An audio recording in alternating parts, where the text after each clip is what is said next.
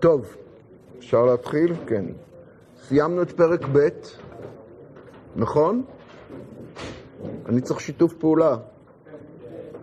אוקיי. פרק ב' מסתיים באכזבה. אכזבה של מי? קודם כל, מה? לא, להפך, תכף, לא, ממש לא. אכזבה של מי? נעמי. אין ספק שכפי שפירשנו בשיעור שעבר, אני מקווה, נעמי כבר מבשלת תוכניות ביחס לרות ולבועז, והתוכניות הללו אינן, אינן מתקיימות.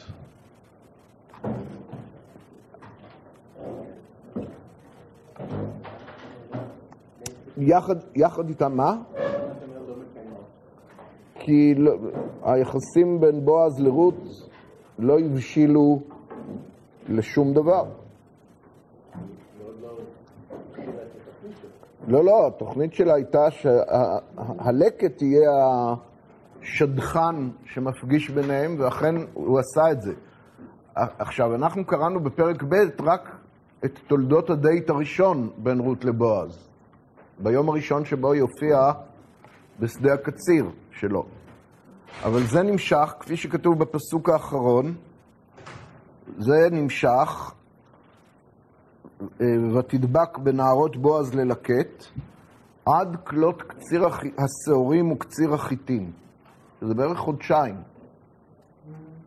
מפסח עד שבועות.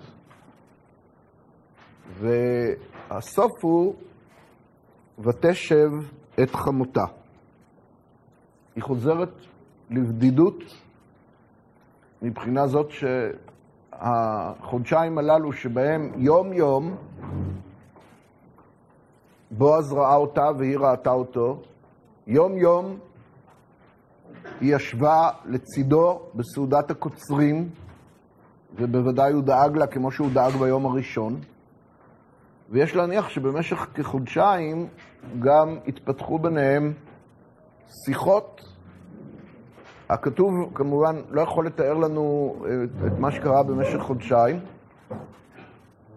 רגע, ביקשתי לגזור, לגזור את זה באמצע. מה? מי זה? תודה. יום יום, אז, אז כתוב לא יכול לתאר, לתאר לנו את קורות החודשיים האלה. אבל אין ספק שמה שקרה ביום הראשון הלך והתפתח במהלך הימים הבאים, ו... ולא יוצא מזה שום דבר. טוב, אתם בוודאי חושבים, חודשיים זה, זה זמן אה, לא מספיק. אבל זה אולי, כשבחור בן, בן 20 יוצא עם בחורה בת 20, אולי הוא צריך יותר מחודשיים. אבל פה מדובר באישה שהיא כבר אלמנה, ובגבר שהוא מבוגר, וגם אצלם אין זמן. צריך, הדברים צריכים לזוז יותר. חודשיים זה הרבה זמן. ולא יצא שום דבר. אז אנחנו צריכים, השלמנו משהו, פער, רק שנייה, בין פרק ב' לפרק ג', שבעצם הדברים התפתחו במהלך החודשיים בוודאי לכיוון חיובי, אבל הציפייה נכזבה, וזאת אכזבה של נעמי בראש ובראשונה. אבל זאת כנראה, כנראה, תכף אני אוכיח את זה, גם אכזבה של רות. גם רות כנראה מצפה שמערכת היחסים הזאת שתוארה כל כך יפה בפרק ב', תבשיל משהו. כלומר, המשהו הזה זה נישואים. וגם רות מאוכזבת כנראה. ואם נעמי ורות מאוכזבות, אז גם אנחנו מאוכזבים יחד איתם. והמילים האחרונות של פרק ב', ותשב את חמותה, הם לא רק שהן אומרות לא קרה כלום במשך חודשי הקציר, אלא שבעצם נסיבות החיים עכשיו לא יפגישו יותר את בועז ואת רות עד השנה הבאה, עד הלקט בעוד שנה. עכשיו לא יש סיבה שהם ייפגשו. אז אנחנו מאוד מאוכזבים, יחד עם הנפשות הפועלות.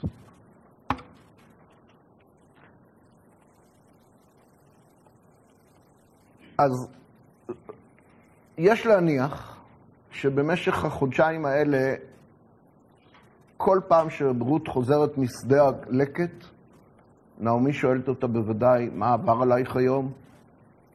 ורות מספרת, והדיון הוא, ובועז דיבר איתך, את דיברת איתו, היה ביניכם, והיא מספרת, ובוודאי השיחה ביניהם לא יכלה לדלג על מה שנעמי מצפה שיקרה ומה שכנראה גם רות מצפה שיקרה. זה שנעמי מצפה שהדברים יקרו, ראינו בשיעור שעבר, זוכרים? זוכרים שראינו את זה? מה? אני לא זוכר, אני רוצה להגיד, אני לא תמיד זוכר איפה עצרנו. דיברנו על השיחה בין רות לנעמי בסוף פרק ב'. מה? למה פעמ, פעמיים ותומר ותומר לגבי נעמי? לא דיברנו? וואלה.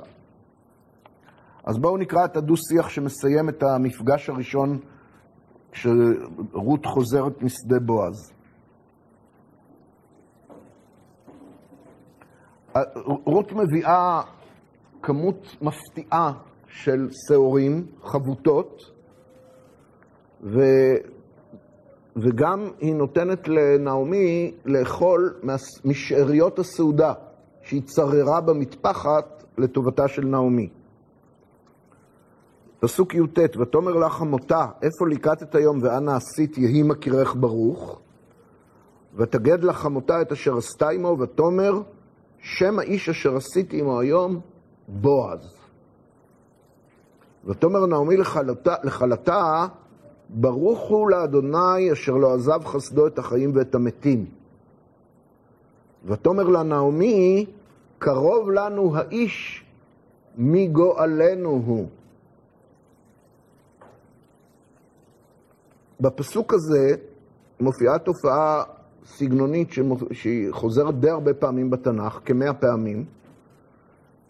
נעמי היא הדוברת בפסוק כ' לכל אורכו.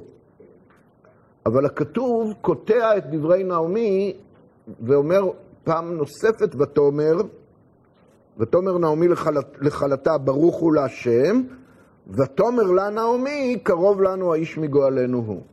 ולכאורה ה"ותאמר" השני מיותר. לא דיברנו על זה? אז מה, מה למדנו בשיעור שעבר?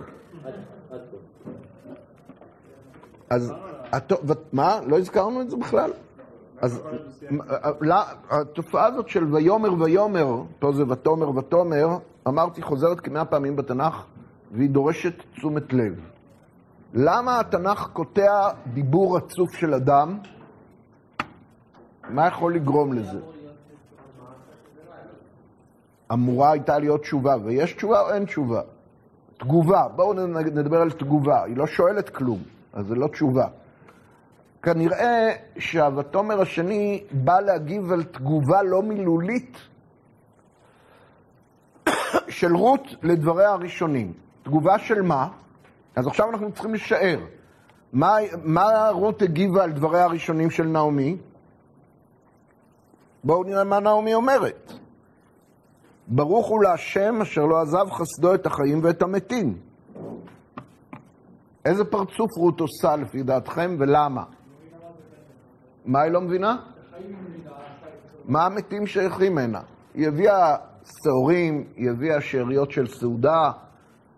זה באמת, ברוך השם אשר לא עזב חסדו את החיים, הכוונה לרות עצמה ולנעמי.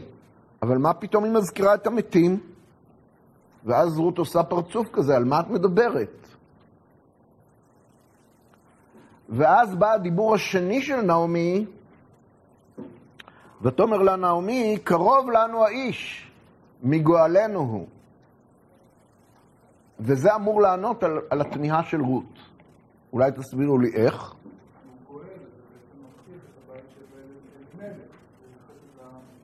כלומר, כבר פה, אז כל מה שאמרתי בהתחלת השיעור מתברר שהוא על סמך מה שלא אמרתי בשיעור שעבר. כבר פה היא כבר חושבת על גאולה, על נישואים של גאולה. על זה שבועז, שהוא קרוב לנו, יישא את רות במסגרת מעין ייבום, והבן שייוולד יהיה תחליף לבעלה המנוח של רות. של רות נחלון. כבר במשפט הזה, קרוב לנו האיש מגואלנו הוא, כבר מסתמנת איזו תוכנית של נעמי. ולכן היא אמרה, ברוך השם אשר לא עזב חסדו את החיים ואת המתים. האם רות הבינה עכשיו יותר ממה שהבינה בדיבור הראשון? אולי. אולי היא הסבירה לה. אבל על כל פנים, ה"ותאמר" השני בא לענות לרות על התמיהה שהיא יכלה לתמוה, ושהיא כנראה תמהה, על אה, לא עזב חסדו את החיים ואת המתים. ותאמר רות המואביה, גם כי אמר אליי, אם הנערים אשר לי תדבקין עד, עד אם כילו את כל הקציר אשר לי, ותאמר נעמי אל רות כלתה, טוב ביתי כי תצאי נערותיו, ולא יפגעו בך בשדה אחר. זה תירוץ פורמלי למה כדאי לה. באמת מה נעמי חושבת בליבה?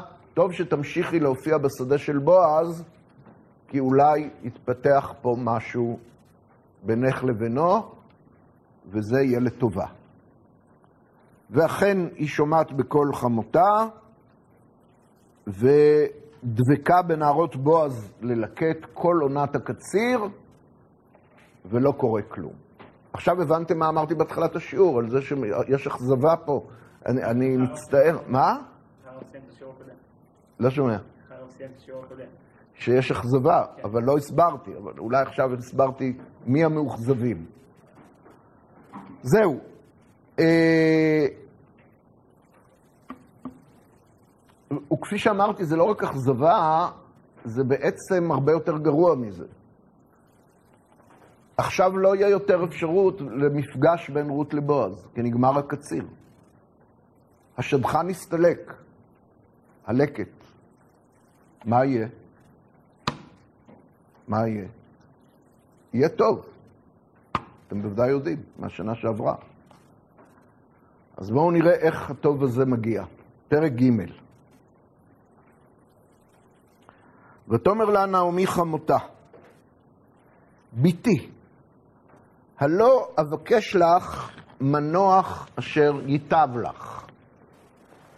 תגידו את זה בעברית פשוטה. מה, מה זה אבקש לך מנוח אשר ייטב לך? לא שומע? מילה אחת. מה? לא, לא שמעתי עוד. איך? בעל. עכשיו, תוכיחו לי שבעל לאישה זה מנוח, מנוחה. תוכיחו לו את זה מפרק א'. האגף הנשי אה, לא צריך להתקומם, על, אה, גם לבעל יש מנוח כשהוא מוצא את אשתו, אבל פה אנחנו מדברים על נשים. כן. אישה בית אישה, נכון. כשנעמי לוחצת על כלותיה לחזור לשדה מואב, היא אומרת, תיתן השם לכן, ומצאנה מנוחה אישה בית אישה. אז המנוחה שאישה מוצאת זה בבית אישה, בית בעלה. וזה מה שהיא אומרת לה גם פה. בתי, הלא אבקש לך מנוח אשר ייטב לך, שבתרגום לעברית פשוטה, אני מח... מאוד חפצה שתמצאי בעל ותתחתני. אוקיי? ועתה, הלא בועז מודעתנו, מודעתנו, כבר פירשנו את המילה מודע, קרוב, קרוב משפחה, הלא בועז מודעתנו אשר ראית את נערותיו, הנה הוא זורה את גורן השעורים הלילה. הזריעה, עם קלשון, להפריד את, ה, את המוץ מהגרגרים, נעשית בשעות הערב כשיש רוח, כי הרוח גורמת לכך שהחלק הקליל יותר עף ברוח, ואילו הגרגירים הכבדים אה, נופלים על הרצפה. וזאת עבודה לא קלה, ובועז זורה את גורן השעורים הלילה. אוקיי. ורחצת, וסחת, ושם צמלותייך עלייך, וירד את הגורן. אל תוודאי לאיש עד כלותו לאכול ולשתות. ויהי ושוכבו, וידעת את המקום אשר ישכב שם, ובאת וגילית מרגלותיו ושכבת, והוא יגיד לך את אשר תעשי. ותאמר אליה, כל אשר תאמרי אליי אעשה. ותרד הגורן, ותעש ככל אשר ציוותה חמותה, ויאכל בועז, וישת, וייטב ליבו, ויבוא לשכב בקצה הערימה, ותבוא בלט, מה פירוש בלט? בשקט בשקט, כשהוא ישן, ותגל מרגלותיו ותשכב. ויהי בחצי הלילה, ויחרד האיש וילפת. והנה אישה שוכבת מרגלותיו. ויאמר, מי את? ותאמר, אנוכי רות אמתך. ופרסתך נפיך על אמתך, כי גואל אתה. ויאמר, ברוכה את לאדוני ביתי, היטבת חסדך האחרון מן הראשון, לבלתי לכת אחרי הבחורים עם דל ועם עשיר. ואתה ביתי אל תראי, כל אשר תאמרי אעשה לך, כי יודע כל, עמי, כל שער עמי, כי אשת חיל את.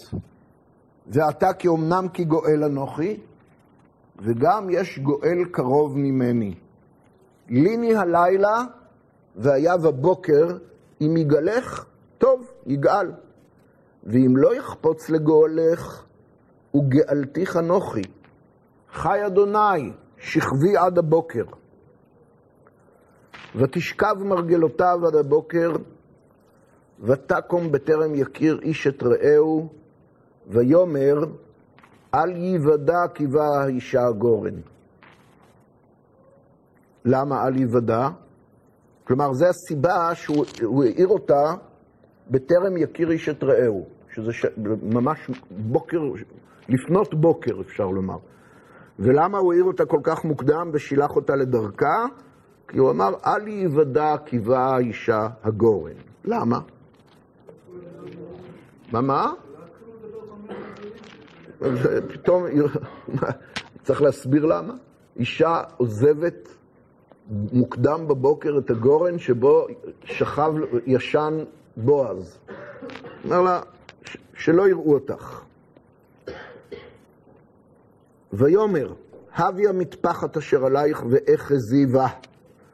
ותאחז בה, ויעמוד שש שעורים, וישת עליה, ויבוא העיר. ותבוא אל חמותה, ותאמר, מי את ביתי? ותגד לה את כל אשר עשה לה האיש. ותאמר, שש השעורים האלה נתן לי, כי אמר אליי, אל תבואי ריקם אל חמותך. ותאמר, שבי ביתי עד אשר תדעין איך יפול דבר, כי לא ישקוט האיש, כי אם כילה הדבר היום. זה הפרק הכי דרמטי במגילה. ואפילו בסוף, בניגוד לשני, לפרקים הקודמים, וגם לפרק שיבוא אחריו, אפילו הסוף לא פותר את המתח. המתח מלווה אותנו מתחילת הפרק ועד סופו. קצת הוא פג באמצע, אבל גם הסוף, אנחנו לא יודעים עוד איך זה ייגמר. כן, אז מה יש לומר על הסיפור הזה?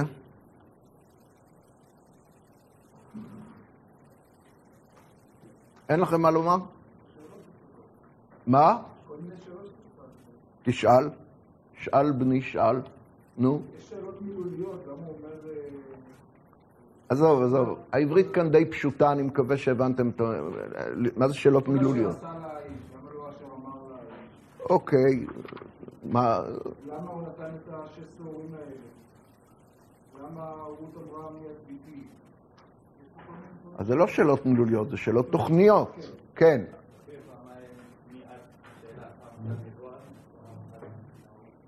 אז מה זה אומר?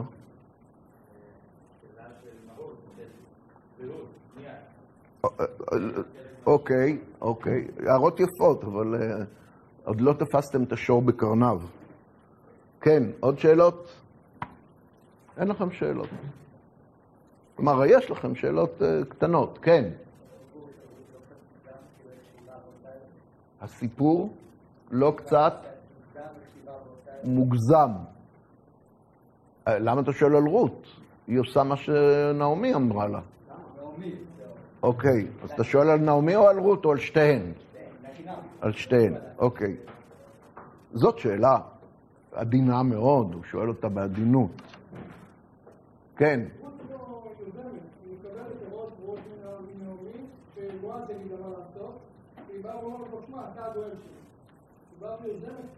אוקיי, אז מה, יש לך בעיה עם זה? כתוב שהיא עשתה, ותעש ככל אשר ציוות חמותה.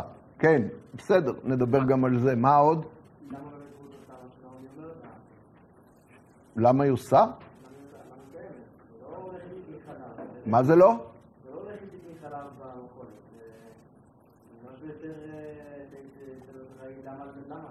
כלומר, רות הייתה צריכה להגיד לה, לפי דעתך, השתגעת? משהו כזה? מה, אני לא הולכת לעשות את התוכנית שלך, זו תוכנית... אה, הוא כבר שאל את זה, הוא שאל את זה על רות באמת, אבל אתה צריך לשאול, ואתה אתה שואל את זה על, על, על רות גם בעצם, אבל השאלה היא על נעמי, כן? מה אולי? השתנה? חודשיים הוא את רות הסיפור שלה, ופתאום נזכר לדאוג אותה, צריך לשאול אותו. מה המאורע שקרה באמת? כולם בקדושה, לפני שהוא גאלתה. למה צריך לעשות את זה באמצע הלילה וכשהיא שוכבת למרגלותיו? טוב, אז בואו נתחיל ממה שלא היה בגורן. למה אני מתחיל? זה חשוב, בגלל שכל מיני פרשנים מודרניים שמחפשים פיקנטריה בתנ"ך, טוענים שמה שקרה בגורן לא כתוב, אבל באמת קרה. אז קודם כל באמת לא כתוב, ומה שלא כתוב לא קרה. מה לא קרה? בועז ורות לא שכבו בגורן. איך אני יודע? לא כתוב, נכון. לא כתוב. עכשיו, אולי התנ"ך מרוב צניעות לא רוצה לכתוב שזה מה שהיה בגורן, אז אני אומר, מי שחושב ככה לא מכיר את התנ"ך. התנ"ך ממש לא חוסך לנו דברים כאלה, מספר דברים הרבה יותר אה, גסים. אני לא יודע איזה מילה להשתמש. תנו לי דוגמה. מה, מה, מה? יהודה ותמר. יהודה ותמר זה הרבה יותר... ותמר כאן היא מוזכרת בספר עוד מעט. תמר מתחפשת לזונה, ויהודה רואה אותה ורוצה לבוא אליה, ואין לו מה לשלם, וזה, ובסוף הם שוכבים. והתנא, והתורה מספרת את זה, לא מנסה לטייח. מי אמר את הטיעון הזה? נדמה לי רבי עקיבא, אני לא זוכר, כשמטרונית אחת אמרה לו שהיא לא מאמינה למה שמסופר על יוסף. יוסף היה בן 17 שנה כשנמכר בשיא חומו. היום היינו אומרים, ההורמונים במצב הכי מתפוצץ בגיל הזה, ואשת אדוניו נושאת את עיניו ומפתה אותו שישכב איתה, והוא מסרב. היא אומרת, אני לא מאמינה, לא יכול להיות. אז הוא העביר אותה ליהודה ותמר, הוא אומר, ושם, את- אם, אם היה, התורה לא הייתה נמנעת מלספר את זה, כי על יהודה היא מספרת, על מי עוד היא מספרת? דוד ובת שבע, ועוד ועוד ועוד. התנ"ך לא, לא מצנזר דברים. ולכן, אם הוא, אם הוא מספר שיוסף ברח מאשת אדוניו ולא שכב איתה, אז הוא, פירוש הדבר שהוא ברח ממנה ולא שכב איתה. ואם הוא מספר על הגורן שהיא שכבה למרגלותיו עד הבוקר ולא קרה שום דבר ביניהם, כלומר קרה אבל לא קרה, הם לא שכבו, אז הם לא שכבו, כי אם הם שכבו, התנ"ך לא היה מתבייש לומר את זה. וגם לא היינו באים איתם, לא היינו באים נגד אף אחד בטענות. רות היא אישה פנויה, בועז הוא גם פנוי. היא שוכבת למרגלותיו, באמצע הלילה הוא מתעורר ורואה אישה שוכבת למרגלותיו. טוב, מה אפשר לעשות? קרה. קשה לבוא בטענות. אולי היינו באים בטענות אל נעמי, או אל רות, מה, אבל, אבל בועז עצמו, מי היה בא, בא אליו בטענות? זה לא יהודה שרואה זונה בפתח העיר ורוצה לבוא אליה. זה גבר שמעירים אותו באמצע השינה והוא מוצא אישה למרגלותיו. קשה לבוא נגדו בטענות. והוא מאוד אוהב, הוא מעריך מאוד את האישה, והוא גם, הוא יודע מי, והוא אומר, היא באה אליי, מה הוא יכול לעשות? לא היינו, אולי כן היינו באים בטענות, אני לא יודע. אבל בכל אופן, אם הם, אם הם שכבו, התנ"ך לא היה מעלים את זה. לא היה מעלים. פירוש הדבר, שאם זה לא כתוב בתנ"ך, סימן שזה לא היה. יופי. השאלה היא, לא אם זה היה או לא היה, זה לא היה, למה זה לא היה? זה פלא. מה פירוש? כי נעמי שולחת את, רות לגורן על מנת שזה מה שיקרה. כלומר, נעמי ממש מתכוונת. מתכוונת שרות, אני לא רוצה להשתמש במילה החריפה תפתה את בועז, זו מילה חריפה מדי, אבל תהיה מוכנה להתמסר לו, זו מילה יותר עדינה. ההבדל לא גדול. אין אפשרות לפרש את הדברים של נעמי בצורה שונה. אז בואו נראה מה, את העצה שלה, כדי שיהיה ברור מה היא מייעצת לה. כן, ורחצת. מה פשר המילה ורחצת? טבילה. אתם יודעים שכל טבילה נקראת בלשון המקרא רחיצה, ורחץ בשרו במים וטהר. כל, בלשון מקרא, מה שנקרא, טבילה זה מילה ארמית. והתרגום שלה לעברית זה רחיצה. אה, ורחיצה שאישה רוחצת, מה כוונתה, כנראה? איזה רחיצה זאת? מה? של טהרה, מנידתה. תנו לי הוכחה שרחיצה שאישה רוחצת זה טהרה לנידתה. דוד ובת שבע, נכון? דוד רואה מהגג שהוא מסתובב עליו אישה רוחצת, ואחר כך כתוב על בת שבע, והיא מתקדשת מטומאתה. כנראה שגם פה זאת הכוונה, רחיצה של טהרה. וסחת את בשרך בשמן, ושם שמלותייך עלייך, איזה שמלות כמובן? הטובות, שמלות השבת והחג, וירד את הגורן. בלילה, כשרק בועז נמצא בגורן. אל תוודאי לאיש עד כלותו לאכול ולשתות, כי אז ליבו טוב עליו, כמו שנאמר בהמשך, ואז יש, יש לזה סיכוי טוב יותר למה שאני שולחת אותך. ויהי ושוכבו וידעת את המקום אשר ישכב שם, ובאת וגילית מרגלותיו ושכב, נו, והוא יגיד לך את אשר תעשי. ומה הוא יגיד בדרך הטבע? לא צריך לפרש. נעמי מאוד עדינה. היא לא אומרת דברים מפורשים, אבל כמעט ברור למה היא מתכוונת. הפרשנים לא פירשו ככה, מרוב חסידותם. אבל מי שקורא בנאמנות את הפסוקים לא יכול לפרש אחרת. רות, נעמי שולחת את רות להתמסר לבועז בגורן. אין שום משמעות אחרת לכל הדברים שהיא מצווה את כלתה. אתה שאלת את זה, לא?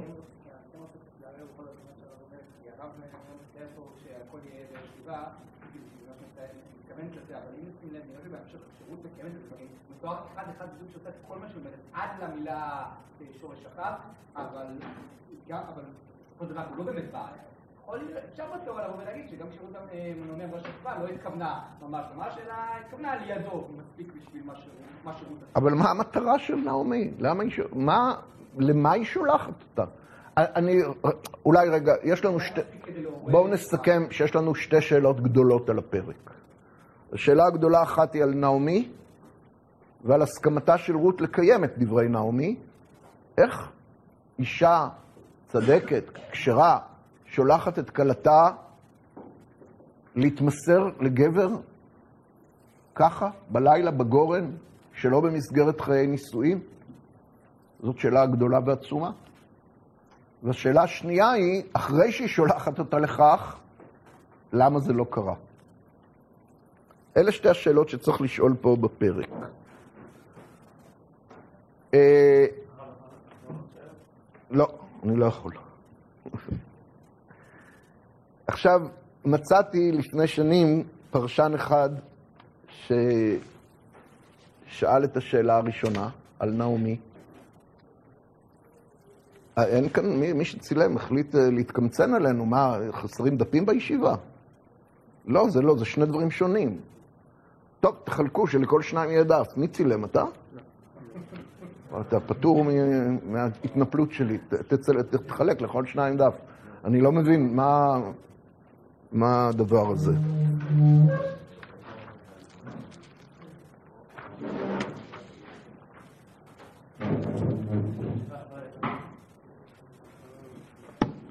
או שאפשר ללכת לצלם עוד, אני לא יודע, אבל זה באמת, זה מרגיז, מרגיז. אתה נותן דף לצילום ואתה מקבל חצי ממה שצריך.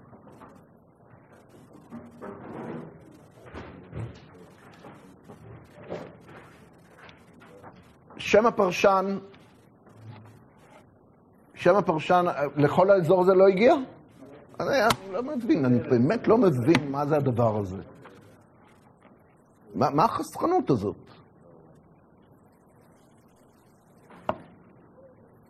טוב, מישהו הלך לצלם? לא טוב לכעוס. שם הפרשן אשר אני מביא את דבריו, הוא רבי שמואל עוזידה, תלמידו של הארי בצפת במאה ה-16. מקובל כמובן, והפירוש שלו על מגילת רות, הוא כתב על כמה מגילות, הפירוש שלו על מגילת רות, כמו על כל מה שהוא כתב, זה תערובת של פשט עם קבלה. אנחנו מעוניינים רק בפשט כמובן. מי שאין לו דף, שיבוא בטענות אל הצלם ואחר כך שיגמור איתו את החשבון. וכך הוא שואל, והנה יש בזה ספק, ספק, מילה אחרת במקום ספק, קושייה, אינו קטן כי אם גדול ועצום עד מאוד. וזה, בראותנו לנעמי הכשרה, יועצת לרות כלתה פועל מגונה כזה, החזונה יעשה לכלתה, ללכת לשכב מרגלות בועז ולשום אותה בניסיון גדול כזה, אתרא דשכיח חזקה, להיות נחשבת כאחת הנבלות, ומה גם ללכת לשכב אצלו ולגלות מרגלותיו, דברים אה, כדורבנות. הוא לא שואל את השאלה שלי, לא בדיוק. אתם יודעים למה? כי השאלה שלי יוצאת מתוך הנחה שפשט הכתובים אומרים שנעמי שלחה אותה כדי לפתות את בועז. הוא לא חושב ככה. הוא חושב שהיא שולחת את רות כדי לדבר עם בועז, ואז השאלה שלו היא, היא מעמידה אותה בניסיון גדול ועצום. היא שולחת אותה לעשות מעשים אשר לא יעשו. מה היא חושבת?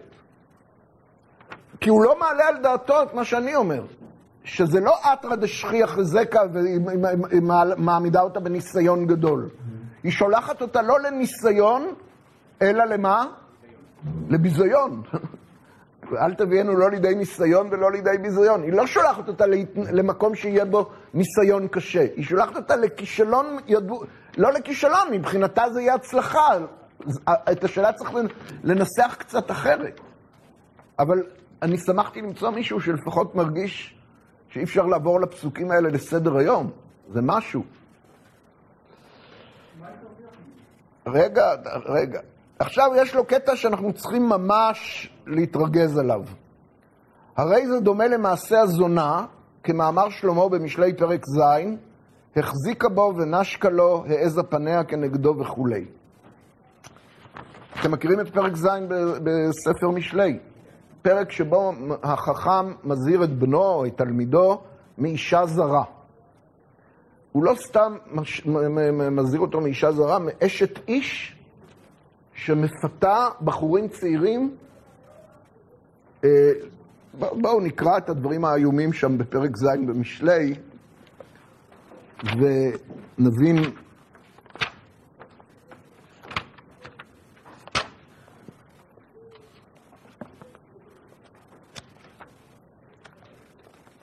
פרק ז', נתחיל מפסוק אה, י"א, לא י"א. ה', פסוק ה', לשמורך מאישה זרה, מנוכריה אמריה החליקה. כי בחלון ביתי בעד אשנבי נשקפתי, אומרת האישה הזרה, וערב הפתאים אבינה בבנים, נער חסר לב, מצא קורבן. עובר בשוק אצל פינה ודרך ביתה יצעד. בנשף בערב יום, באישון לילה ואפלה. והנה אישה לקראתו, שיט זונה ונצורת לב, הומיי וסוררת, בביתה לא ישכנו רגליה, פעם בחוץ, פעם ברחובות, ואצל כל פינה תערוב. והחזיקה בו ונשקה לו, העזה פניה ותאמר לו, זבחי שלמים עליי, היום שילמתי נדריי, על כן יצאתי לקראתך, לשחרר פניך ואמצעך. מרבדים רבדתי ארסי, חטובות אתון מצרים, נפתי משכבים, מור אוהלים, וכ... אהלים וקינמון. לך מרווה דודים עד הבוקר, נתעלסה באהבים, כי אין האיש בביתו, הלך בדרך מרחוק. צרור הכסף לקח בידו, ליום הכסה יבוא ביתו. היטטו ברוב לקחה, בחלק שפתיה תדיחנו, הולך אחריה פתאום, כשור אל טבח יבוא, וכאכס אל מוסר אוויל. עד יפלח חץ כבדו, כמהר ציפור אל פח, ולא ידע כי בנפשו הוא. נסתפק בזה, יש לזה המשך. כלומר, כאן מתואר פיתוי שמפתה אישה. איזה אישה? מה מעמדה? אשת איש, שבעלה עזב אותה לרגל עסקיו, והיא מחפשת בחור כדי שיבוא לרוות דודים על מיטתה. אז אומר הפרשן משהו שהוא בגדר, בעיניי שערורייה, לא פחות, והרי זה דומה למעשה הזונה וכמאמר שלמה. לא דומה ולא בן של דומה. וההשוואה פה היא מדגישה את העדינות והאצילות שיש בסיפור שלנו. למה זה לא דומה? קודם כל מבחינה פורמלית. מה? רות היא פנויה, אלמנה, והוא פנוי, ואין כאן שום בעיה. יש כאן בעיה מוסרית, אבל זה לא בעיה כמו בספר משלי.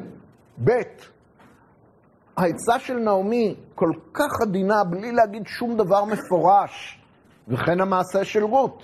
הכל עדין, מעודן, והוא משווה את זה לגסות הזאת של תיאור האישה הזרה במשלי פרק ז', יימחקו הדברים ולא יאמרו. אז מחקנו אותם. אז זה לא פותר את הבעיה. אז מה, איך נגיע למטרה, שואל את עצמו רבי שמואל עוזידה? הרי ברור שנעמי רוצה למצוא מנוח אשר ייטב לרות. מה, מה היא תעשה אם לא ככה? הנה, יש לו עצה. הלא טוב היה לה להיעשות ולהיגמר הדבר על ידי אמצעים חשובים, רבים ונכבדים. מי זה האמצעים האלה? שדכנים כמובן. אמצעים זה שדכנים. למה זה כך טוב היה? כי הוא חי בקהילה, כמו כל קהילות ישראל אגב, במזרח ובמערב, אשכנזים וספרדים. הנישואים נערכו באמצעות שדכנים. בכל עיר, עיירה וכפר שהייתה בו קהילה יהודית, היה שדכן, או שדכנית. והם היו, אה, כל נישואים עברו דרכם. אז צריך לשלוח לבועז שדכן. חשוב, נכבד, אבל לא לשלוח את רות לבד לגורן. ככה לא עושים שידוך. או אלטרנטיבה מפיה של נעמי אל בועז, תמתיק לו דבריה כי גואל קרוב הוא, ולא יעתה. מי יעטה לו? רות. בהיות רות אישה כשרה והגונה, כי הוא בעצמו היה מכירה ויודע כי אשת חיל היא. הוא אומר לה את זה. ואם מהשם יצא הדבר, במעט השתדלות היה הדבר נגמר, כי היא מלאכת השם, להיות מזווג זיווגים. ומה ראתה על ככה? ומה הגיעה אליה לעשות הדבר הזה באופן הבלתי נאות לעין כל? זה כמעט השאלה שלי, אבל זה לא בדיוק. הבנתם את ההבדל בין השאלה שלי לשאלה שלו? מי, מי ייתן משפט אחד שיבהיר את ההבדל? לא, להפך. הוא חושב שהמטרה של נעמי זה ליצור שידוך. הוא אומר, ככה לא עושים שידוך. אבל האמת היא שהמטרה של נעמי זה לא להעמיד את רות בניסיון כדי שהשידוך יצא לפועל, אלא כדי שהניסיון הזה ייכשל. זה הרבה יותר חמור, והשאלה הרבה יותר קשה. הבנתם? והנה הרלב"ג, שיש לו פה מניות בישיבה, מתעורר בזה. הוא הרגיש שיש כאן איזה בעיה, ועשה מהספק תועלת. מה, מהספק, מה זה המילה ספק אמרנו? מהקושייה הוא עשה תועלת. אתם יודעים שהרלב"ג, אחרי שהוא גומר לפרש יחידה שלמה בתנ"ך, אז הוא עוצר ואומר, התועליות שהיו לנו מהיחידה הזאת הן א', ב', ג', ד', ה', מה זה התועליות? המסקנות החינוכיות או הפרקטיות שיש להסיק, כי אומר הרלב"ג, אנחנו לומדים תנ"ך כדי שיהיה לנו תועלת מזה, נכון? אז, אז אני נותן לך את מה אדם צריך ללמוד מכל קטע וקטע בתנ"ך. אז אומר הפרשן, הרלב"ג התעורר בקושייה ועשה מהספק תועלת. וזה לשונו של הרלב"ג. התועלת הי"ג הוא, כשיהיה אפשר שישיג תועלת נפלאה. מה התועלת הנפלאה פה בסיפור? מה? הנישואים של בועז ורות. באמצעות פועל מה? שידומה בו קצת עזות, חוצפה, קצת אה, דברים...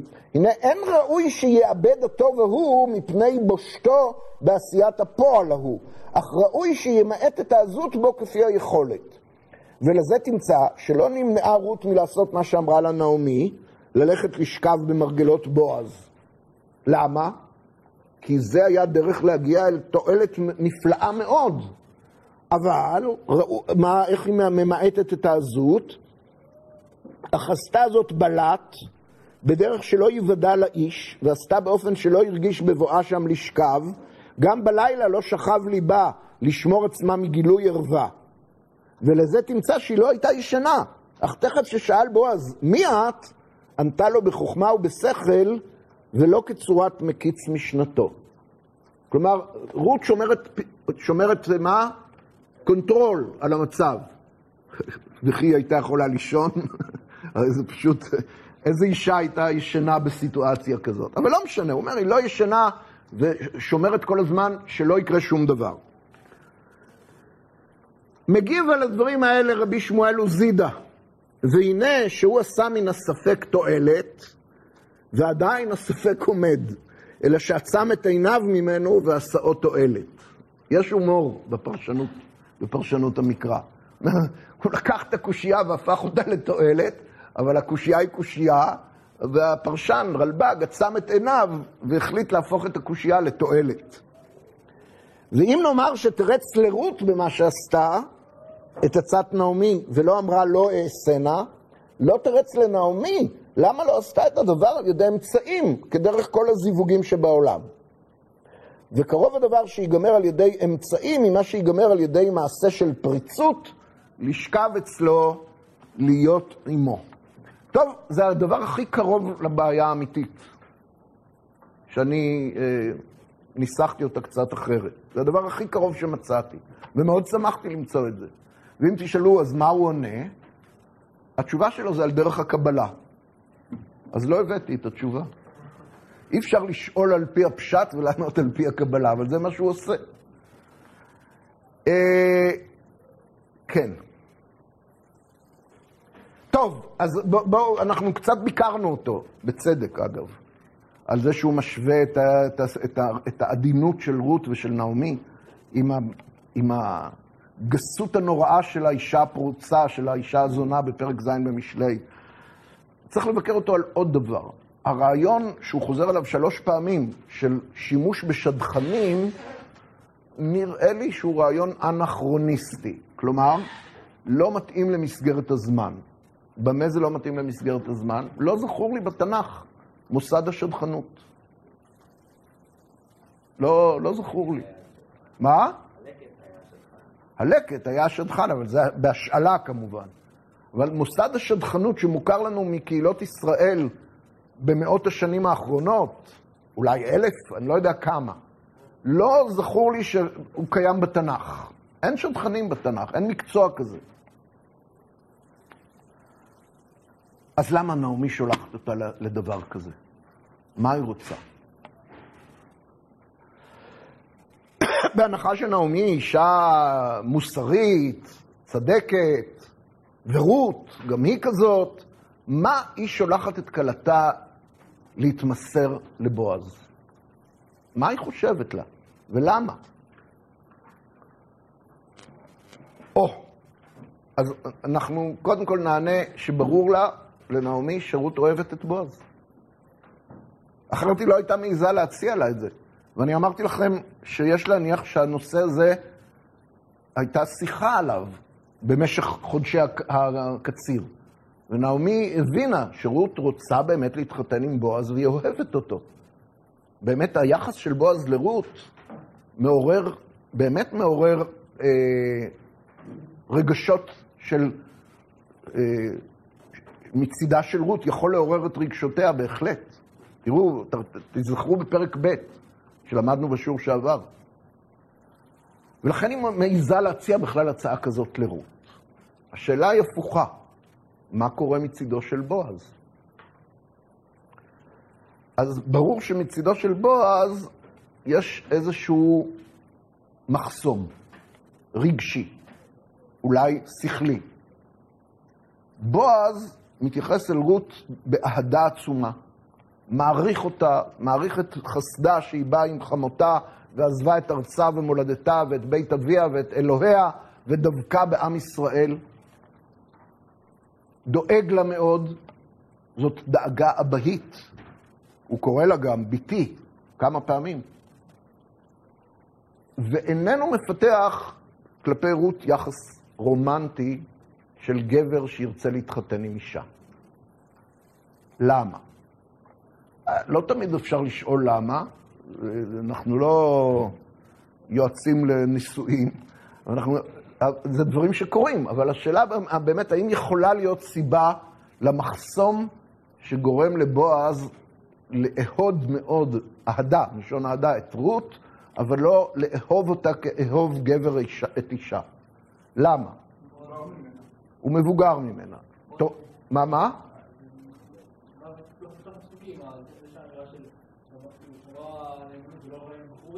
נכון, הוא אומר את זה. הדבר הזה מתברר מהדברים שלו בגורן אל רות. היטבת חסדך האחרון, פרק פסוק, פרק ג' פסוק י', ויאמר ברוכה את לאדוני ביתי, היטבת חסדך האחרון מן הראשון, עוד נברר את זה, לבלתי לכת אחרי הבחורים, עם דל ועם עשיר. לא כתוב מה הגיל של בועז ולא כתוב מה הגיל של רות. את הגיל של רות אנחנו יכולים לחשב, בת כמה הייתה רות בזמן הזה. לא, היא הייתה יותר צעירה. איך אנחנו עושים את החשבון? אנחנו יודעים מה גיל הנישואים בחברות מסורתיות עד ימינו. גיל הנישואים של בת הוא גיל ההתבגרות המינית שלה. שזה בערך גיל 12, 13, 14, משהו כזה. בתקופה, לפחות בתקופת חז"ל, אנחנו רואים, היה חוק ולא יעבור. ברגע שבת מתבגרת, מיד מחתנים אותה. לא מאחרים.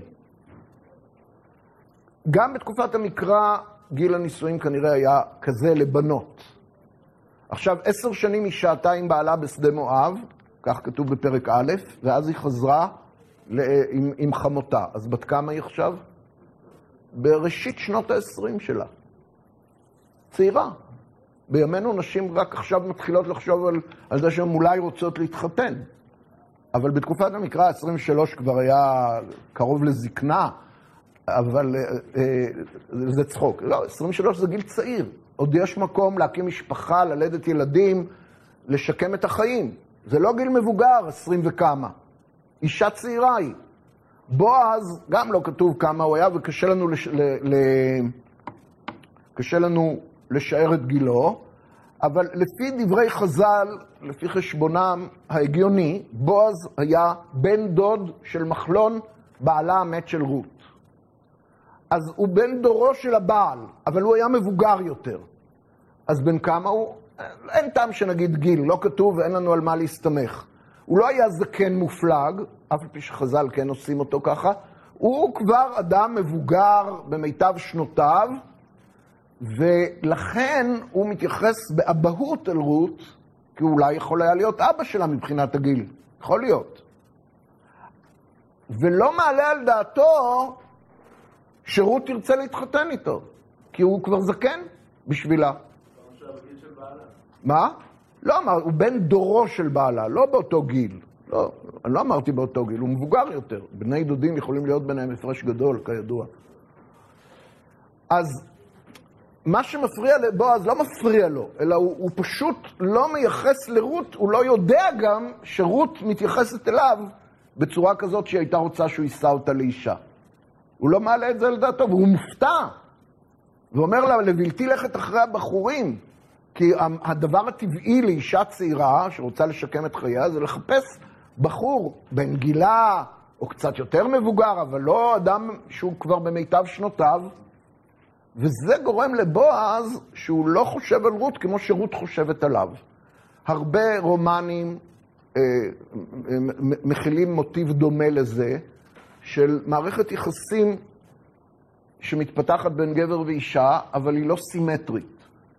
בגלל איזשהו מחסום מהסוג הזה, שצד אחד, לא תמיד זה הצד הגברי, לפעמים זה הצד הנשי. צד אחד חושב, לא ייתכן שהצד השני מתכוון ברצינות. וכתוצאה מזה היחסים לא מתקדמים. האם הנקודה הזאת ברורה? עכשיו, יכול להיות שהדברים עמוקים יותר, יכול להיות שהדברים יותר אה, חמורים ממה שאני אומר, אבל על כל פנים זה המצב. ונעמי מכירה בבעיה, ומתכננת תוכנית לעקוף את הבעיה הזאת. לפי דעתה, אחרי ליל אהבה בגורן, המחסום שיש לבועז, תהא סיבתו מה שתהא, המחסום הזה יימס. ואחרי לילה כזה נוכל להקים, להעמיד חופה לבועז ולרות. זה מה שנעמי חושבת. כן, שאלות. זה רק הערה, לא כל כך ברור לי שרות באמת אוהבת אותו, כמו שבגלל שנעמי אומרת לה שהוא מגואלנו, והמשמעות של הדבר הזה שהיא בעצם תמשיך את משפחתו של אלימלך ולא תנתק את הקשר עם משפחת נעמי, לכן מה? מוכנה בשביל זה ללכת גם כן עם בן אדם שאולי לא מאה אחוז אוהב אותו, אבל על ידי כך... מי, רות? רות, על ידי כך... לא, לא עולה על הדעת. לא עולה על הדעת להציע לאישה צעירה הצעה כזאת אם לא ברור לה שהיא אוהבת את בועז. לא, לא עולה על הדעת שהייתה מציעה לה. וגם המוטיבציה של נעמי כתובה בהתחלת הפרק, והיא לא מה שאתה אומר, אלא ביתי.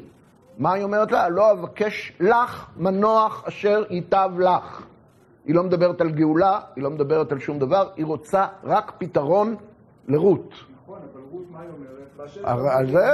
היא שניתח, אני- אני לא עוזבת אותך. אז הנה, מצאתי לך פתרון שאת לא עוזבת, את נשארת עם המשפחה, ויש פה גם גבר שיוכל להמשיך את זה. נו, מאה אחוז, אז מה, אז לכן זה... אני רק מעיר שלא בהכרח, אני בטוח שרות אוהבת את בועז, כמו שרות עושה פה משהו שישמור על הקשר שלה עם נעמי ולא ינתק אותה. אוקיי. תכף, הבנתי. אז רבותיי, זה המצב, עכשיו השאלה איך אנחנו מעריכים את העצה הזאת של נעמי. כלומר, עכשיו יש מקום לשאלה של רבי שמואל עוזידה בנוסח שלנו. ככה, ככה פותרים בעיות רומנטיות בליל אהבה בגורן? אני מקווה שאתם לא חושבים ככה. כמחנך, אני לא... כן? ככה לא, לא... יש בעיות רומנטיות, זה דבר מצוי, לא זה הדרך לפתור אותן. תראו, מכיוון שנעמי לא באה לרב לשאול אותו לקבל אה, הכשר למה שהיא מציעה לרות, אז אני לא אתן לה את זה גם. אני לא, באמת, זה באמת דבר מאוד אה, חריף ונועז. אני לא יודע אם אפשר לתת לזה היתר, אבל צריך לראות את ההקשר שבו הדברים נאמרים ונעשים. ומהו ההקשר הזה? ההקשר הוא, וכאן אני משתמש בדברי הרלב"ג, אם כי לא כפי שהוא השתמש בהם, אלא, אבל אני משתמש בעיקרון. נעמי קלה ונחרצה עימה לפתור את מצוקתה של רות ולמצוא לה מנוח אשר ייטב לה, פירושו שהיא תקים משפחה. ומסתמן פה, מסתמן פה, אה, מסתמנת אפשרות שהיא תקים משפחה עם בועז, כי בועז שם את עינו לטובה על רות, ורות אוהבת את בועז, וצריך לדחוף את הזוג הזה כדי שהם בסוף יינשאו. מה האלטרנטיבה? שב ואל תעשה? מילים כנראה, נעמי מעריכה שבמילים אי אפשר יהיה. מה שרבי שמואל עוזידה, לשלוח שדכן, אין שדכנים. שהיא תגיד לו, מה היא תגיד לו? האם באמת אפשר לשנות את העמדה הנפשית של בועז כלפי רות באמצעות מילים של נעמי? ספק רב. באמצעות מילים של רות, טוב יותר. ובאמת זה מה ששינה אצלו, מילים של רות. אבל הטוב ביותר, הבטוח ביותר, זה ליל אהבה בגורן, מבחינתה של נעמי. ועל מנת כן היא שולחת את רות. זה בטוח ימיס אותו. זה האמצעי הבטוח להקים חופה. עכשיו, מה, אם לא כך, נלך בדרך פחות דרסטית. אולי היא לא תעבוד? לא תעבוד. אז מה יקרה? אז יש סיכוי רציני ביותר שרות תשב בבית חמותה עד שילבינו שערותיה, ולא תשקם את חייה ולא תתחתן ולא תמצא בעל. למה? למה? אלמנה, ענייה, מואביה, כל כך הרבה סיבות. לא סחורה מבוקשת בשוק. היא אישה נהדרת, יקרה, צדקת. אבל בנסיבות הקיימות, לא בטוח שתמצא בעל. והנה נמצא גבר שרות באמת אוהבת אותו, והוא מעריך את רות דווקא בשל היותה נערה מואביה, ומתייחס אליה כל כך יפה, וצריך להמיס את המחסום שגורם לו לא לחשוב על רות כמורמדת לנישואים. היא פנויה, הוא פנוי, מוכרחים לגמור את העניין הזה, אומרת נעמי. זה אי אפשר לסכן אותו, כי הסיכון ואי העשייה פה, משמעותם יכול להיות לגזור על רות רווקות או אלמנות נצח. ונעמי אומרת, זה פיקוח נפש, וזה מצב שבו אה, צריך לצאת מן הגדר המוסרי המקובל ולפעול כמו שהרלב"ג אומר, שכשיש עניין תועלת עצומה, אבל כדי להגיע לתועלת הזאת צריך לפעול בעזות, אז אין להפסיד את התועלת בגלל העזות. אבל אצל נעמי זה לא למעט את העזות, כי מבחינתה, להפך, העזות תהיה, תבטיח את התוצאה רק אם היא תהיה עד הסוף. ולכן היא שולחת את רות כפי שהיא שולחת אותה. והשאלה השנייה ששאלנו, האם אפשר להסיק מפה מסקנות, בואו נקרא לזה בלשון הרלב"ג, תועליות לחיים שלנו? אינני בטוח. כלומר, אני בטוח שלא. אז, אבל לפחות אני מנסה להגיד מה, מה נעמי חושבת. בשיעור הבא, כדאי שתבואו, כדי שלא תפסידו, אני אגיד לכם מה מגילת רות חושבת על העניין הזה. מה? לא, לא. השינויים בקריב והכתיב הם מאוד מעניינים. יש כאן הרבה שינויים בקריב והכתיב בפרק הזה. מה? יפה מאוד. נעמי אומרת לה, אני לא נותנת לך עצה שאני לא הייתי עושה אותה. במקומך הייתי עושה את הדבר הזה. וזה המבחן לעצה הוגנת, שאין בה אינטרס. כשאתה אומר, אני במקומך הייתי נוהגת כך. אוקיי, האם מגילת רות רואה בעצה של נעמי את האידיאל? אנחנו נדבר על זה בשיעור הבא.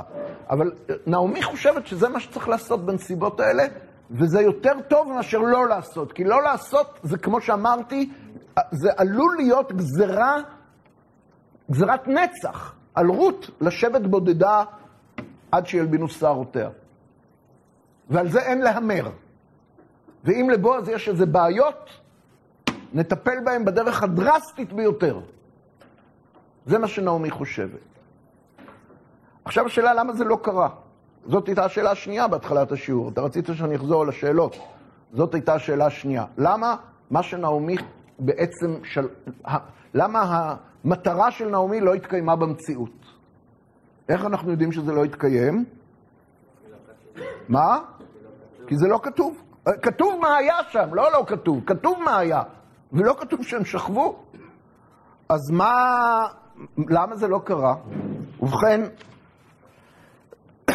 רות עשתה את כל מה שנעמי ציוותה עליה, כמו שאמרו פה קודם, חוץ מפרט אחד. כשהוא שואל אותה מי את, וזו לא שאלה שמצריכה, אגב, לפני המי את של בועז, בואו נדבר על המי את, ששואלת אותה נעמי כשהיא חוזרת. אה, מישהו העיר על ההשוואה בין שתי השאלות. שתי השאלות אינן דומות זו לזו. כשבועז שואל אותה מי את, הוא באמת לא יודע מי זאת. איזה אישה בלילה, שלא רואים, שוכבת למרגלותיו?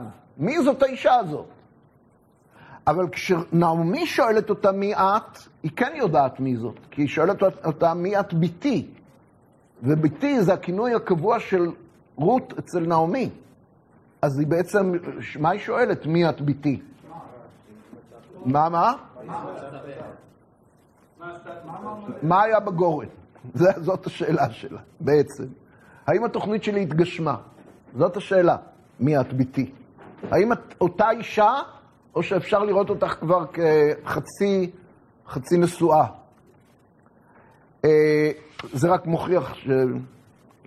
ומי, יש מפורש, רבי שמואל עוזידו מפרש ככה באמת, את המי את. כשהוא מגיע למי את ביתי, אבל המי את של בועז זה מי את פשוטו כמשמעו.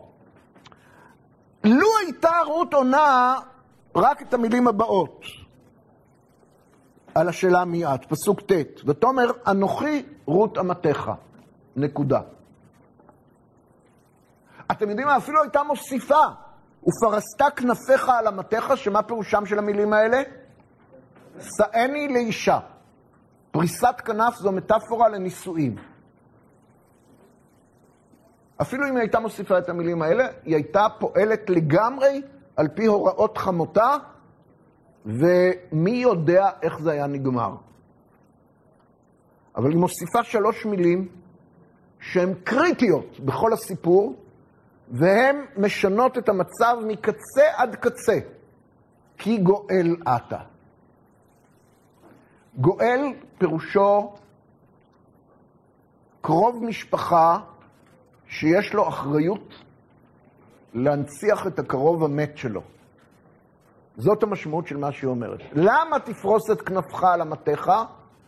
כי גואל אתה, כי קרוב משפחה אתה, והנישואים שלנו יהיו נישואי גאולה שהם מעין נישואי ייבום. למה זה לא ייבום?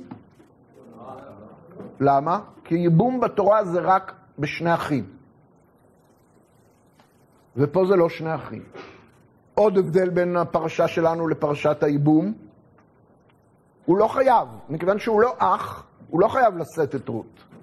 וגם רות איננה זקוקה לייבום. המילה זקוקה זה המונח ההלכתי ליבמה שבעלה מת ללא בנים, ושהיא לא יכולה, לא, לא תצא אשת המת החוצה לאיש זר. יבמה יבוא עליה ויבמה. רות איננה זקוקה לייבום, תוכיחו לי. מה? כן, אבל תוכיחו לי מהסיפור שבאמת היא חופשית להינשא. לבלתי לכת אחרי הבחורים אם דל ואם עשיר, היא יכולה למאוס בבועז, לא לרצות להתחתן עם בועז הגואל, ולהתחתן עם אחד הבחורים. היא לא זקוקה לייבום. והוא לא אח, ולכן הוא לא מצווה לייבם אותה. מה עוד, איזה עוד הבדל? ממילא אין חליצה. חליצה היא האופציה ליבם שלא רוצה לייבם, שהיא חולצת לו את הנעל בטקס השפלה ויורקת עליו, ואומרת, ככה יעשה לאיש אשר לא יחפוץ, לא יחפוץ לבנות את בית אחיו. מה השאלה? לא? אין אח. היו שני אחים, לא מחלון וכיליון, שניהם מתו. אוקיי, לא. אין אח. אבל ממגילת רות אנחנו למדים שיש עדיין מוסד שהוא כאין ייבום, ללא החומרה של מוסד הייבום, ומטרתו היא אותה מטרה, להקים את שם המת על נחלתו. מאיפה אני לוקח את זה? מפרק ד'. המטרה של הנישואים של הגואל, בועז ורות, זה להקים שם המת על נחלתו. להז... ל... ל... להנציח את שם המת. אנחנו נדבר על זה בשיעור הבא. והנה אומרת לו רות, אתה גואל, אז אני רוצה שתישא אותי לאישה. לא רק כדי שאני אמצא פתרון למצוקתי כאלמנה, למצוא מנוח בבית בעלי, כמו שאמרה נעמי, אלא גם כדי לעשות חסד עם בעלי המת, שייזכר שמו בישראל על ידי הנישואים האלה ועל ידי הבן שייוולד מהנישואים האלה. וברגע שהיא אומרת את זה, כל חוקי המשחק משתנים. כי נישואים שזאת מטרתם, נישואים שמתרוממים להיות נישואי גאולה, מעין ייבום, הם לא מתחילים בליל אהבה בגורן. הם נעשים בצורה רשמית, מסודרת, לשם שמיים, ואז גם צריך לקחת בחשבון את הדבר המפתיע שלא ידענו עליו. ועכשיו זה נודע לנו מפיו של בועז, שיש גואל קרוב יותר ולא זכות הקדימה. זה, זה גורם מפתיע שנכנס לסיפור. ואז בועז אומר, הוא לא יכול לנגוע ברות. מה הוא ייגע ברות? רות רוצה, לא רוצה ליל אהבה, רות רוצה נישואים של גאולה. אבל גאולה, יש גואל קרוב, אי אפשר לדלג עליו. צריך לשאול את דעתו. ולכן הוא לא נוגע ברות. כן, כן, אנחנו נדבר על זה בהרחבה עוד יותר בשיעור הבא. דבר. זה חוזר לשאלה אולי, אולי לא היה רומנטיקה לפני כן, אבל הוא ידע שיש גואל. יפה מאוד, מיד. עכשיו, תכף נגיד את זה. עכשיו, רק אני רוצה לומר שבפסוק י"ג, הוא אומר לה, שכבי, ליני הלילה. ליני הלילה, ובסוף הוא אומר, חי השם שכבי עד הבוקר. החי השם זה לשון שבועה. לא ברור למי, למה הוא נשבע ועל מה הוא נשבע. חז"ל אומרים שהוא הוא נשבע לחוף את יצרו, אומר לה, תמשיך לשכב, אני לא שולח אותך באמצע הלילה, אלא רק לפנות בוקר, וחי השם שכבי עד הבוקר, אני לא נוגע בך. אה, לא משנה, אפשר לפרש של א', זה מי אמר שזה לא הטעמים? חי השם, נכון. לפי הטעמים, הוא נשבע לגאול אותה במקרה שפלוני אלמוני לא ירצה לגאול. אבל חז"ל פירשו כבר לא לפי הטעמים, ואמרו שהוא נשבע ליצרו, שהוא לא ייגע בה עד הבוקר. חי השם שכבי עד הבוקר, לא אגע בך. ולמה הוא נשבע? למרות שהוא אוהב אותה, היא אוהבת אותו, היא באה להתמסר לו, הכל, כי היא רוצה נישואי גאולה. ובועז לא ייגע בה בהקשר הזה, גם בידיעתו שיש גואל אחר, וגם בגלל שנישואים של גאולה הם נישואים שיש להם תוכן מקודש, מכדי לחלל את התוכן הזה בליל אהבה פורץ גדרים בגורן. עכשיו, נשאלת השאלה, למה נעמי לא, שלחה, לא אמרה לה, תגידי לו שיהיה גואל שלך? למה היא... העצה שהיא נותנת לרות היא עצה אחרת. תזכירו לי, מה העצה? מה היא רוצה בשביל רות? לא, לפני כן. מה המטרה שלה? בלשון המקרא, אבקש לך מנוח, אש- בתי, הלא אבקשה לך מנוח אשר ייטב לך. לא גאולה. למה? טוב. כי נעמי יודעת את מה שבועז יודע ושרות לא יודעת. וגם אנחנו לא ידענו עד עכשיו, שיש גואל קרוב יותר. וזה מסבך את המצב. אז נעמי אומרת, כמו שנעמי רוצה לדלג על כל המכשולים, היא רוצה לדלג גם על פלוני אלמוני. כי היא לא רוצה גאולה, היא רוצה ש... היא מכירה באהבתה של רות לבועז, היא מכירה בזה שבועז מכיר כבר את רות ויודע מי היא, ולכן היא רוצה שהם יקימו משפחה, לא גאולה. אבל עוד לפני שהיא הקימה את בועז היא ידעה שיש אפשרות של גאולה. או. עכשיו תשימו לב שאם נחזור לדברי נעמי בסוף פרק ב', לזה אתה רומז, אז נראה שנעמי כבר יודעת, קרוב לנו האיש, מי גואלנו הוא? מי זה, פירוש של דבר, הוא לא הגואל, אלא הוא אחד משניים או יותר. כלומר, כבר אז היא, רואה בעיה עם זה. ואז היא אומרת, מה אנחנו צריכים לברר אם פלוני אלמוני כן רוצה לגאול, לא רוצה לגאול? הבעל האידיאלי בשביל רות זה בועז. יש גואל קרוב ממנו, אז זה לא יהיה גאולה, שיהיה נישואים סתם. בתי, הלא אבקש לך מנוח, אשר ייטב לך, לא לי. עכשיו, תשימו לב, גאולה זה גם אינטרס של נעמי. כי הגאולה תביא לידי כך שייוולד בן שיזכיר את בנה של נעמי מחלון. אז זה גם אינטרס שלה. אבל היא אומרת לו, אני לא נותנת לך עצה בשבילי, בשביל האינטרס שלי, רק בשביל האינטרס שלך. דיברנו על זה, שזאת עצה הוגנת. ברגע שמעורבים אינטרס, אינטרסים נוספים, זה כבר לא עצה הוגנת. היא נותנת לרות עצה לעקוף את פלוני אלמוני, היא לא אומרת לה את זה, רות לא מבינה. מבחינת רות, בתמימותה, היא לא רואה שום, שום סיבה להעלים את העובדה שבועז יכול להיות גואל, והנישואים יכולים להיות נישואים של גאולה. אז לכן היא אומרת לבועז, ופרסת כנפך על אמתיך, כי גואל אתה. כי היא לא יודעת על קיומו של פלוני אלמוני. אבל נעמי יודעת ורוצה לעקוף אותו. בועז יודע, ומכיוון שרות ביקשה גאולה, אז הוא אומר, אני לא יכול, אני לא יכול לעקוף אותו. ונותרה רות עם השאיפות האידיאליות שלה, התמימות, שאוהבת את בועז, אבל רוצה לא רק שהוא יישא אותה לאישה כדי שהיא תמצא מנוח אשר ייטב לה, אלא רוצה שבועז יגאל אותה, ובכך יעשה חסד עם החיים ועם המתים.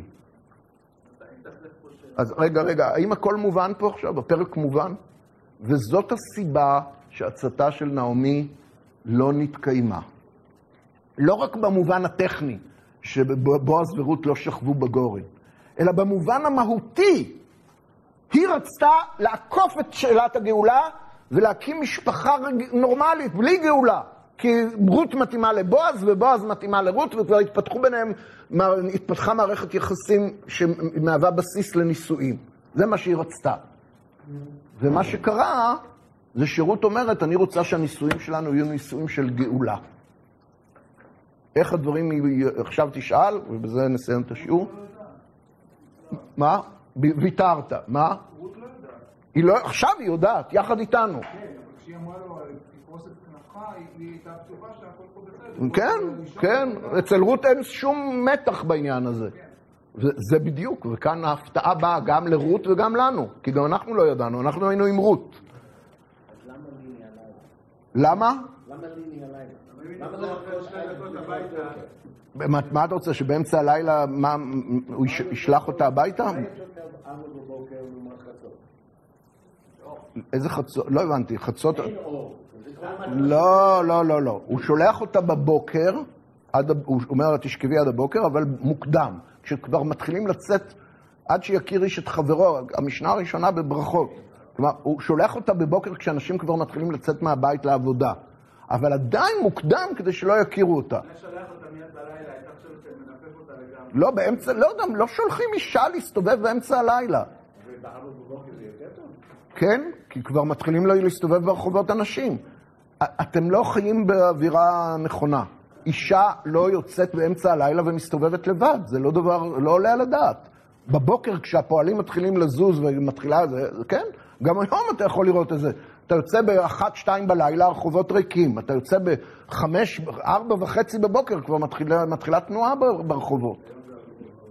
רבותיי, אנחנו נמשיך בעזרת השם בשיעור הבא, ותזכירו לי איפה עצרנו, כדי שאני לא אעשה מה שהיה פה בהתחלת השיעור.